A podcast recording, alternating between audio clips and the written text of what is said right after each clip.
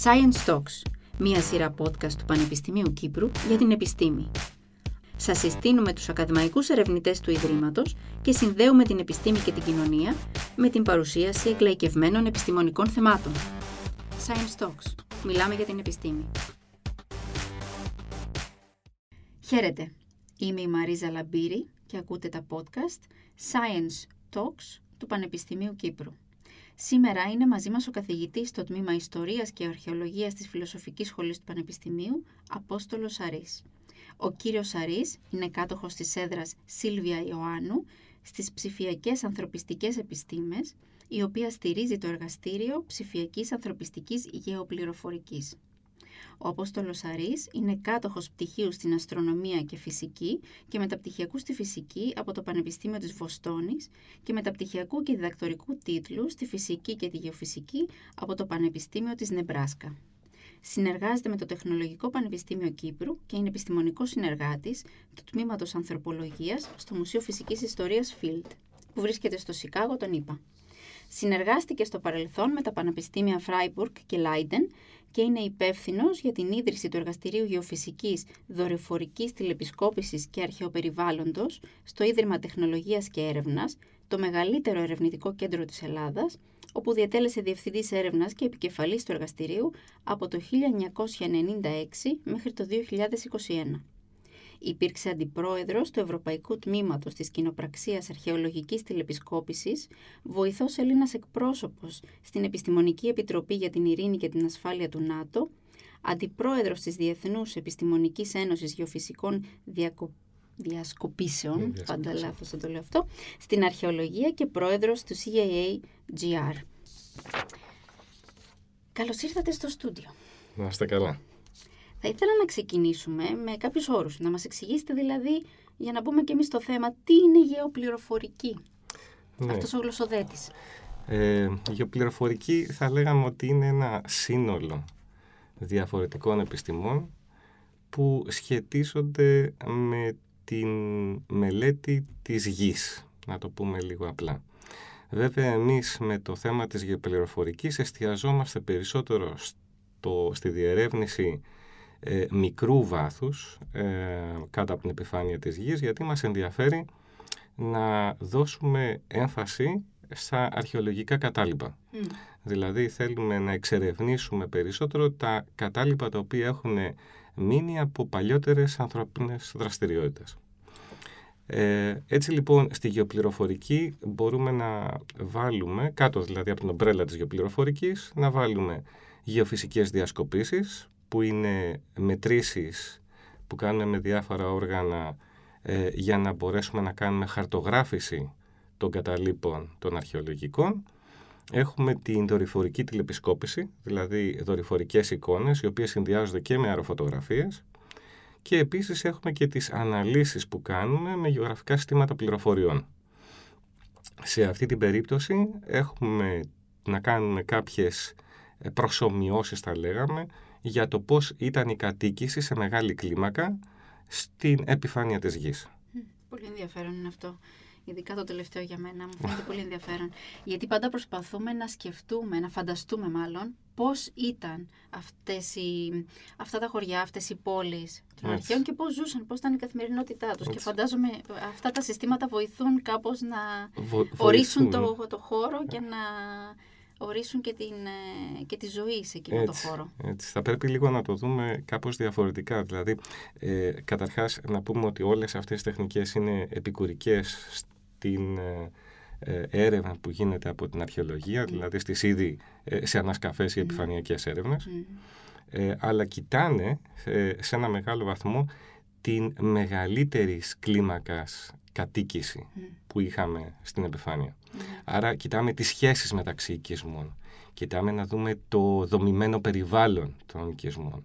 Ε, θέλουμε να, να, να, να καταλάβουμε πώς ο άνθρωπος που ζούσε κάποια άλλη ε, εποχή αντιλαμβανόταν το χώρο και πώς έβλεπε τους άλλους οικισμούς, πώς, πώς κατανοούσε το περιβάλλον χώρο του, πώς αξιοποιούσε τις πηγές του περιβάλλοντος.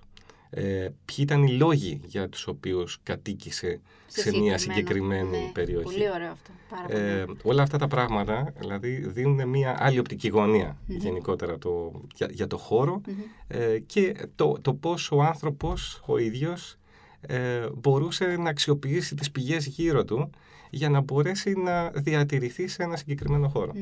Με όλα τα προβλήματα, έτσι. Ναι. Διότι έχουμε και, και περιπτώσεις στις οποίες, για παράδειγμα, ε, καταλαβαίνουμε ότι ε, γινόντουσαν και έργα αντιπλημμυρικά, για παράδειγμα. Διότι από τις μετρήσεις της γεωφυσικές μπορούμε να δούμε ε, τα κατάλοιπα από πλημμύρες ή να μελετήσουμε καταστροφικά φαινόμενα τα οποία υπήρχαν σε άλλες εποχές. Μμμ. Θέλω να σας ρωτήσω κάτι. Είπατε προηγουμένως ότι ε, συνήθως ενδιαφέρεστε για χαμηλού βάθους έρευνες, γιατί ψάχνετε για αρχαία Μικρού κατάλοιπα, βάθους, μικρού ναι. βάθους. Ήθελα να σας ρωτήσω, είχα ακούσει σε, ένα, σε μια άλλη συζήτηση με αρχαιολόγο, ότι σε περιοχές όπου κατοικούνται από πάνω από έναν αιώνα ή δύο αιώνες, βρίσκουν κατάλοιπα οι αρχαιολόγοι από διαφορετικές περιόδους της ιστορίας μας. Έχει τύχει στη δική σας έρευνα να βρείτε ας πούμε κατάλοιπα του Βυζαντίου ή τη- της Ρωμαϊκής εποχής και μετά της αρχαίας εποχής. Άρα να υπάρχουν αυτά τα επίπεδα Έτσι. στην έρευνά σας. Είναι πολύ συνηθισμένη περίπτωση και μία από, τις, ε, από τα προγράμματα που είχαμε εκπονήσει είχε να κάνει με την μελέτη από νεολιθικές μαγούλες. Μμμ. Ε, μαγούλες είναι τα τέλς τα λεγόμενα, σαν ε, ε, μικροί λοφίσκοι οι οποίες ε, έχουν κατοικηθεί σε διαφορετικές περιόδους. Και ξεκινάμε από διαφορετικές φάσεις της νεολιθικής, μπορεί να φτάσουμε και στην περίοδο του Χαλκού και ακόμα και μεταγενέστερες περιόδους. Ε, έχουμε πολλές τέτοιες λοιπόν περιπτώσεις στις οποίες υπάρχει δυνατότητα, ε, όπως για παράδειγμα με το γεωραντάρ, να μπορέσουμε να μετρήσουμε τα διαφορετικά αυτά επίπεδα. Μμ. Είναι σαν να παίρνουμε, ε, για την περίπτωση του γεωραντάρ τώρα μιλάω, σαν να παίρνουμε τη στρωματογραφία του εδάφους σε παράλληλες γραμμές, να δημιουργήσουμε έναν ε, όγκο πληροφοριών κάτω από το έδαφος και μετά να τον κόψουμε σε φέτες οριζόντιες Μμ. για να δούμε τι ακριβώς συμβαίνει σε διαφορετικά βάθη ε, ανάλογα με τα επίπεδα κατοίκησης. Μμ. Και τώρα αυτό που λέμε είναι η μία πλευρά, απ' την άλλη έτσι για να συμπληρώσουμε και το θέμα των, ε, ε, του μικρού βάθους ε, διασκοπήσεων, ε, υπάρχει δυνατότητα μερικές φορές να φτάσουμε και τα 40 μέτρα.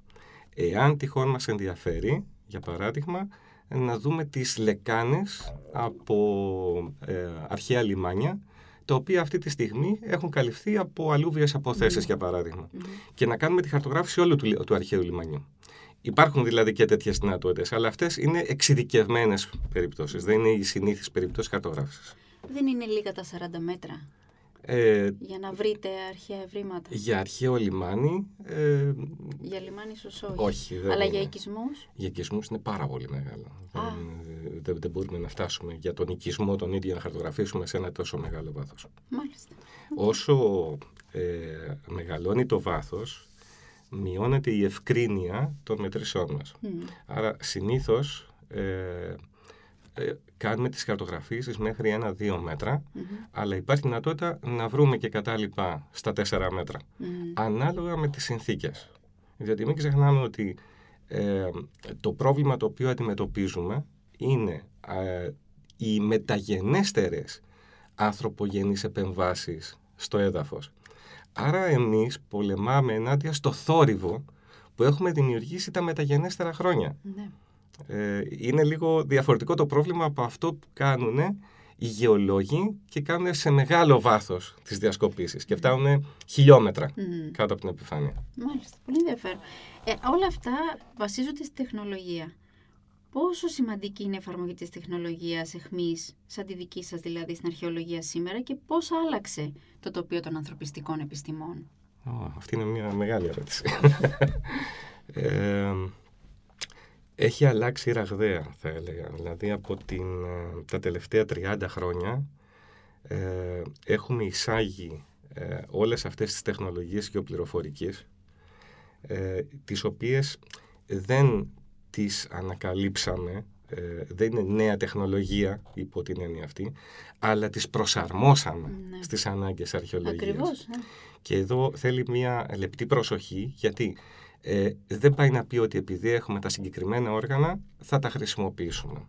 Πρέπει να έχουμε τα ερωτήματα τα αρχαιολογικά για να προσαρμόσουμε τις αντίστοιχες τεχνικές με ένα συγκεκριμένο συνδυασμό για να απαντήσουν ή να προσεγγίσουν τα συγκεκριμένα ερωτήματα.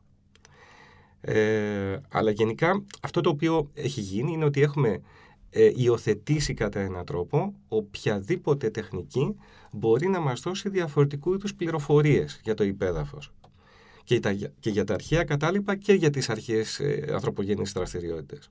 Δηλαδή έχουμε την ικανότητα αυτή τη στιγμή ε, να κάνουμε ε, διαχωρισμό εργαστηριακών χώρων για παράδειγμα από καλλιεργήσιμες γης. Μμ. Ε, μπορούμε να δούμε την ε, κατανομή των ε, κτισμάτων, των αρχιτεκτονικών κτισμάτων μέσα σε έναν οικισμό, να μπορέσουμε να πούμε ότι αυτά είναι κάποια μνημειώδη κτίρια ε, ή ότι υπάρχουν Ναοί, περιοχές... ή- Μπράβο, ακριβώς. Παλέστρες. Ε, κτλ. ή υπάρχουν ε, τμήματα ενός οικισμού τα οποία είναι καθαρά για οικιστική χρήση. Ή να, να πούμε ότι εδώ είναι ο χώρος της αγοράς, εδώ είναι η ΣΤΟΑ, εδώ είναι το βουλευτήριο. Δηλαδή αυτά τα πράγματα μπορούμε να τα, να τα δούμε σχετικά εύκολα. Από αυτά τα συμπεράσματα μπορείτε να υπολογίσετε και το μέγεθος του πληθυσμού της περιοχής που εξετάζετε; Θα μπορούσε, θα μπορούσε να γίνει αυτό, αλλά μην ξεχνάμε ότι ε, αυτά τα οποία βλέπουμε είναι η τελευταία αποτύπωση Μμ. της κατοίκησης. Δηλαδή είναι σαν να παίρνουμε μια φωτογραφία ε, πριν εγκαταλειφθεί ο οικισμός. Στο οποίο δεν γνωρίζουμε εάν τυχόν όλα τα κτίρια τα οποία βλέπουμε ήταν ταυτόχρονα σε χρήση. Σωστό. Έτσι. Οπότε ε, είναι λίγο λεπτό το ζήτημα εκεί Ναι. πέρα. Συνήθως ο υπολογισμός που γίνεται για τον πληθυσμό γίνεται σε συνδυασμό ε, τόσο με, τις, ε, με την έκταση ενός οικισμού αλλά συγχρόνως και με τη μελέτη των ακροταφείων που βρίσκονται ή που σχετίζονται με τους οικισμούς. Ναι. Είναι ένα διαφορετικό δηλαδή επίπεδο αυτό. Ε, ήθελα να μιλήσουμε και για ένα άλλο θέμα που απα- απασχολεί την κοινωνία αλλά και την επιστήμη σε διάφορα επίπεδα. Μμ. Οι απειλές που προκύπτουν από φυσικούς ή ανθρωπογενείς παράγοντες, οι οποίοι οδηγούν σε καταστροφές του φυσικού περιβάλλοντος, επηρεάζουν και τις οικίες, τις κατασκευές, ακόμα και αν πρόκειται για κατάλοιπα, δηλαδή αρχαιολογικά Ναι, ναι. ε, κτίρια. Ε, με ποιο τρόπο αποτυπώνεται αυτές τις καταστροφές στα πολιτιστικά μνημεία και ποια είναι η διαδικασία μοντελοποίησης της επικινδυνότητας των μνημείων πολιτιστικής ε, κληρονομιάς; Ωραία. Ε, και αυτό είναι ένα μεγάλο κεφάλαιο.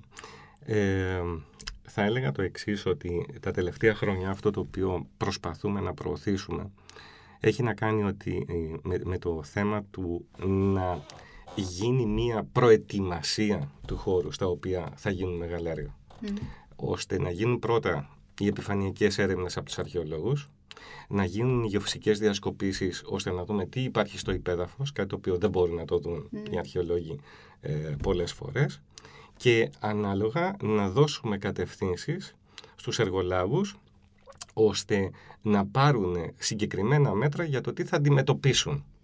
Είτε να γίνουν λοιπόν ανασκαφές συστηματικές στο χώρο που πρόκειται να γίνουν τα έργα, εφόσον ξέρουμε εστιασμένα πλέον που υπάρχουν αρχαιολογικά κατάλοιπα, ε, ή να αλλάξουν το σχέδιο. Ή να γίνει συντήρηση των υφιστάμενων. Και να γίνει οπωσδήποτε να γίνει Ναι, τον γιατί υφιστάμενο. αυτά είναι που κινδυνεύουν περισσότερο από τις περιβαλλοντικές ε, Σωστά. ε, σε, συνθήκες. σε αυτό τώρα όσον αφορά το περιβάλλον, ε, έχει να κάνει με το εξής. Υπάρχουν ήδη ε, ορισμένα προγράμματα από την Ευρωπαϊκή Ένωση, σε ένα από αυτά συμμετέχουμε, στα οποία γίνεται μελέτη των ε, διαφορετικών φυσικών ε, φαινομένων πάνω στα αρχαιολογικά μνημεία. Είτε υφιστάμενα, αυτή τη στιγμή που τα έχουμε ε, αναδείξει, είτε ακόμα και μνημεία τα οποία δεν έχουν ούτε καν ανασκαφεί. Ε, αλλά για παράδειγμα, έτσι να δώσω ε, κάποια στοιχεία, μπορεί να υπάρχει ε, η είσοδος ε, θαλάσσιου νερού ε, πολύ, που είναι ε, σε οικισμούς που είναι πολύ κοντά στην παραλία και θέλουμε να προλάβουμε το θέμα της διάβρωσης. Ε, υπάρχουν ε, κατάλοιπα τα οποία είναι κοντά σε, ε, σε ζώνες που έχουν ε, Χημικά σεισμικό απόβλητα. Α, κίνδυνο σεισμικό ή κίνδυνο. τεκτονικές μετακινήσεις. Ε, έχουμε μνημεία τα οποία είναι κοντά σε ε, ε, σε αστικό περιβάλλον, μέσα σε αστικό περιβάλλον ε, και έχουμε ε, μόλυνση ε, του περιβάλλοντος χώρου τα οποία επηρεάζουν και τα αρχαιολογικά κατάλοιπα. Ε, άπειρη κίνδυνη. Ναι, Έτσι, είναι άπειρη. Ε, δεν, δεν, δεν μπορούμε να σταματήσουμε και το καθένα από αυτά. Ακόμα και ο μη βιώσιμος τουρισμός. Ναι, Που βέβαια. όλοι θέλουμε τουρισμό, τουρισμό, αλλά δεν σκεφτόμαστε και ποιο είναι το ανώτατο όριο που μπορεί να, να αποδεχθεί ένας χώρος αρχαιολογικός. Έτσι, Πο- Πόσους ανθρώπους μπορεί κάθε φορά να υποδέχεται; έτσι. Ε, Και, και σε αυτό θα μπορούσαμε να πούμε ότι γίνονται κάποιες μελέτες, ε, διότι μπορούμε να, να, να, να δούμε τη διαδρομή που κάνουν οι επισκέπτες μέσα σε έναν αρχαιολογικό χώρο, Μμ. διότι τους περισσότερους δεν έχουμε συγκεκριμένα μονοπάτια και να δημιουργήσουμε διαδρομές ανάλογα με τις ανάγκες τους, ανάλογα με το τι θέλουμε να προστατέψουμε μέσα σε έναν αρχαιολογικό χώρο ε, και το τι πληροφορίες θα ήθελε και ο ίδιος να δει. Ναι. Έτσι. Μα ακόμα και σε πιο σύγχρονα μνημεία, όπως είναι η Βενετία, πάρθηκαν αποφάσεις, ε, κρατικές αποφάσεις Ναι. Για μείωση το- των τουρισμών, του πληθυσμού που επισκέπτεται κάθε χρόνο αυτά τα μνημεία, γιατί κινδύνευαν από καταστροφές. Έτσι, έτσι ακριβώς. Βέβαια, αυτό είναι κάτι που πρέπει να το λάβουμε πολύ σοβαρά υπόψη, νομίζω. Υπάρχουν, Γιατί είναι κάτι που μπορούμε να προλάβουμε. έτσι, είναι θέματα πρόληψης. Ναι. και η UNESCO έχει ήδη μπει μέσα σε αυτή την φιλοσοφία, δηλαδή να κάνουμε προληπτικά μέτρα για να αντιμετωπίσουμε αυτούς τους φυσικούς κινδύνους και τους ανθρωπογενείς κινδύνους. Έτσι, διότι είμαστε και εμείς Ναι. ένα μέρος της εξίσωσης. Και φαντάζομαι πως η UNESCO προστατεύει και τα μνημεία από την ε, αστική ανάπτυξη, από Ναι, τις ναι. πιέσεις της Ναι, ναι. αστικής ανάπτυξης. Μα υπάρχουν και συγκεκριμένες προδιαγραφές για να αναδειχθεί ένα μνημείο σαν ε, μνημείο παγκόσμιας κληρονομιάς ότι πρέπει να έχει, να ε, ικανοποιεί συγκεκριμένους ε, ε, όρους. Μμ. Ένας από αυτούς είναι ότι πρέπει να, υπάρχουν, ε, να, μην, να μην υπάρχει αστικός ε, ιστός ο οποίος να πιέζει τον αρχαιολογικό χώρο.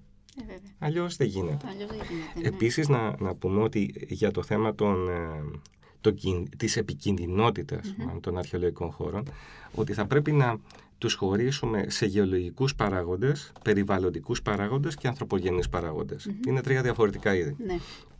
Και ένα από τα ε, μοντέλα τα οποία τρέχουμε στα γεωγραφικά συστήματα πληροφοριών είναι ακριβώς αυτός. Δηλαδή να συνδυάσουμε αυτά τα γκρουπ των κινδύνων ε, για τους αρχαιολογικούς χώρους και ανάλογα με τη σοβαρότητα που έχει ο καθένας από αυτούς να δημιουργήσουμε ένα μοντέλο επικινδυνότητας που θα μπορέσει να πάρει μια υπηρεσία για να μπορέσει να κάνει διαχείριση αρχαιολογικών χώρων σε μια ευρύτερη περιοχή. Μμ. Ε, Είναι πολύ σημαντικό το έργο σας. Οπότε είναι κάτι το οποίο πέρα δηλαδή από τα μοντέλα κατοίκησης που μπορούμε να δούμε, έχουμε και το θέμα της επικοινωνίας των αρχαιολογικών χώρων. Φυσικά γιατί πρέπει να τα προστατεύσουμε. Ε, αλλήμον, είναι μέρος μας, ούτως ή άλλως. Ναι. Ε, αναφέρατε πριν ένα έργο, αλλά ήθελα να μας πείτε λίγο σε ποια έργα συμμετέχει το εργαστήριό σας. Να μας δώσετε έτσι μια γενική ιδέα Ναι. για τη δουλειά που κάνετε. Ε, ωραία, σας είπα, ένα από αυτά είναι το ε, της Ευρωπαϊκής Ένωσης που έχει να κάνει με ε, φυσικές καταστροφές. Ε, συμμετέχουν γύρω στους 30 εταίρους από όλη την Ευρώπη. Το έργο ξεκινάει μάλιστα ε, τώρα το Γενάρη του 2023 και έχει μια διάρκεια τριών ετών. Και αφορά σε μνημεία στην Κύπρο ή και σε άλλες Αφορά χώρες; μνημεία στην Κύπρο, ε, όπως η Χειροκητία και έχουμε και άλλες πιλωτικές περιοχές που είναι σε διαφορετικά άλλα κράτη. Είναι 8 στο σύνολό τους Μάλιστα. οι περιοχές αυτές.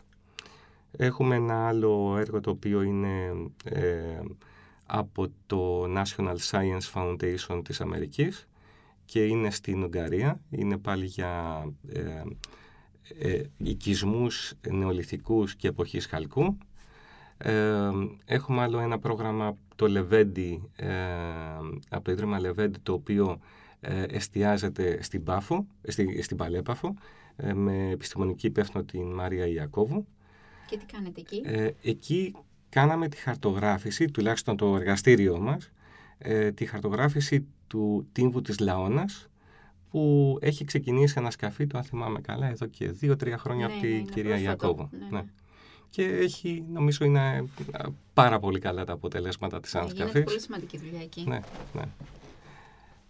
Ε, άλλα έργα έχουν να κάνουν με το Πανεπιστήμιο του Κέντ. Ε, ε, έχουμε ε, με το Πανεπιστήμιο, ε, δεν θυμάμαι, ε, στην Αυστραλία, με την Αυστραλία που έχουμε Έχουμε με το Μπαρίλαν στην Ισραήλ. Ε, το ξέρω, έχουμε συνεργασίες ναι, παντού. Τελικά, και ναι. κινούμαστε ειδικά με το θέμα των γευσικών διασκοπήσεων.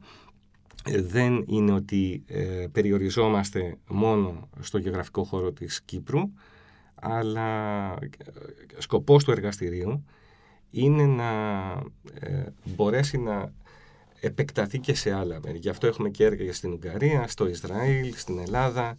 Ε, δηλαδή σκοπός είναι να δημιουργήσουμε άλλη, ε, άλλο ένα πυρήνα θα λέγαμε όπως ε, αυτόν ε, το εργαστήριο που έχουμε δημιουργήσει στο ΙΤΕ ε, ώστε τα δύο αυτά εργαστήρια να μπορέσουν να δώσουν μία άλλη οπτική γωνία στο θέμα του πώς μπορούμε να διαχειριστούμε, να χαρτογραφήσουμε αρχαιολογικούς χώρους με νέες τεχνολογίες. Αν κάποιος νέος ή κάποια νέα μας ακούει τώρα και τα βρει όλα αυτά που συζητάμε ενδιαφέροντα, που προέρχεται από τις θετικές επιστήμες, αλλά έχει ένα ενδιαφέρον στην ιστορία και την αρχαιολογία, τι σπουδές θα έπρεπε να ακολουθήσει για να μπορέσει να εργαστεί στον τομέα σας; Ή στο εργαστηριό σας, αν έχετε θέσεις. Το, ε, να σας το πω αλλιώς, ότι λόγω της φύσης του εργαστηρίου ε, και επειδή η γεωπληροφορική δεν αποτελεί μία επιστήμη, αλλά αποτελεί τον πόλο έλξης διαφορετικών ε, επιστημονικών ε, επίπεδων. Συνδυάζει ε, φυσική, γεωγραφία, αρχαιολογία, περιβάλλον, ακόμα και μηχανική, τεχνική υπολογιστών. Όλοι ε, συνεργάζονται μαζί.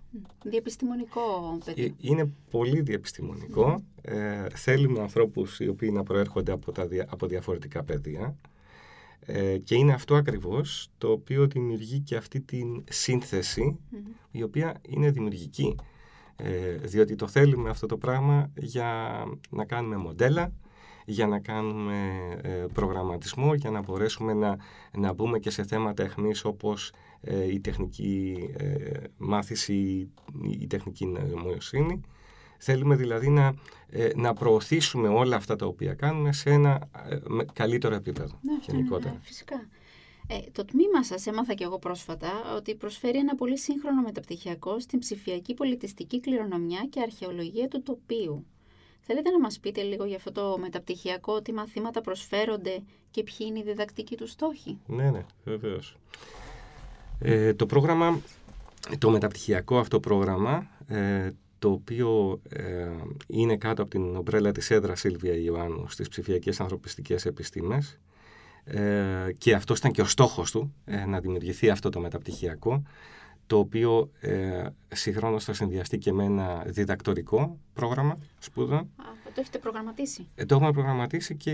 Ε, Πότε θα ανακοινώσετε είναι τις πρώτες θέσεις; Σύντομα, γιατί περιμένουμε το ΔΙΠΑΕ ε, να κάνει την αξιολόγηση τον 10 Γενάρη. Πολύ Οπότε νομίζω θα είμαστε έτοιμοι ε, στην Άνοιξη να κάνουμε τις ε, προκήρυξεις των θέσεων. Τόσο για το μεταπτυχιακό, όσο και για το διδακτορικό. Ξέρετε πόσες θέσεις θα διαθέσετε; Ε, για το διδακτορικό θα είναι μέχρι δύο θέσεις το χρόνο.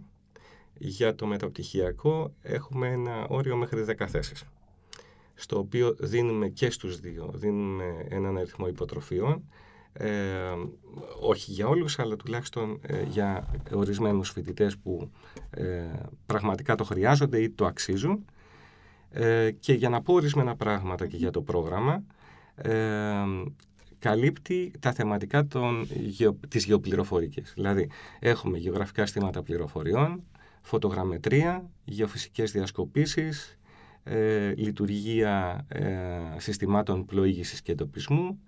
Ε, έχουμε λογισμικά τα οποία έχουν να κάνουν με αναλυτική αρχαιολογία, δηλαδή να φτιάχνουν μοντέλα ε, ε, τα οποία μπορούμε να χρησιμοποιήσουμε για την ανάλυση των οικισμών, τρισδιάστατα μοντέλα, και από εκεί πέρα κάποιου είδους ε, μαθηματικές ε, διαδικασίες που μπορεί να κάνει κανείς για να βοηθήσει και πάλι τους αρχαιολόγους στο δικό τους έργο.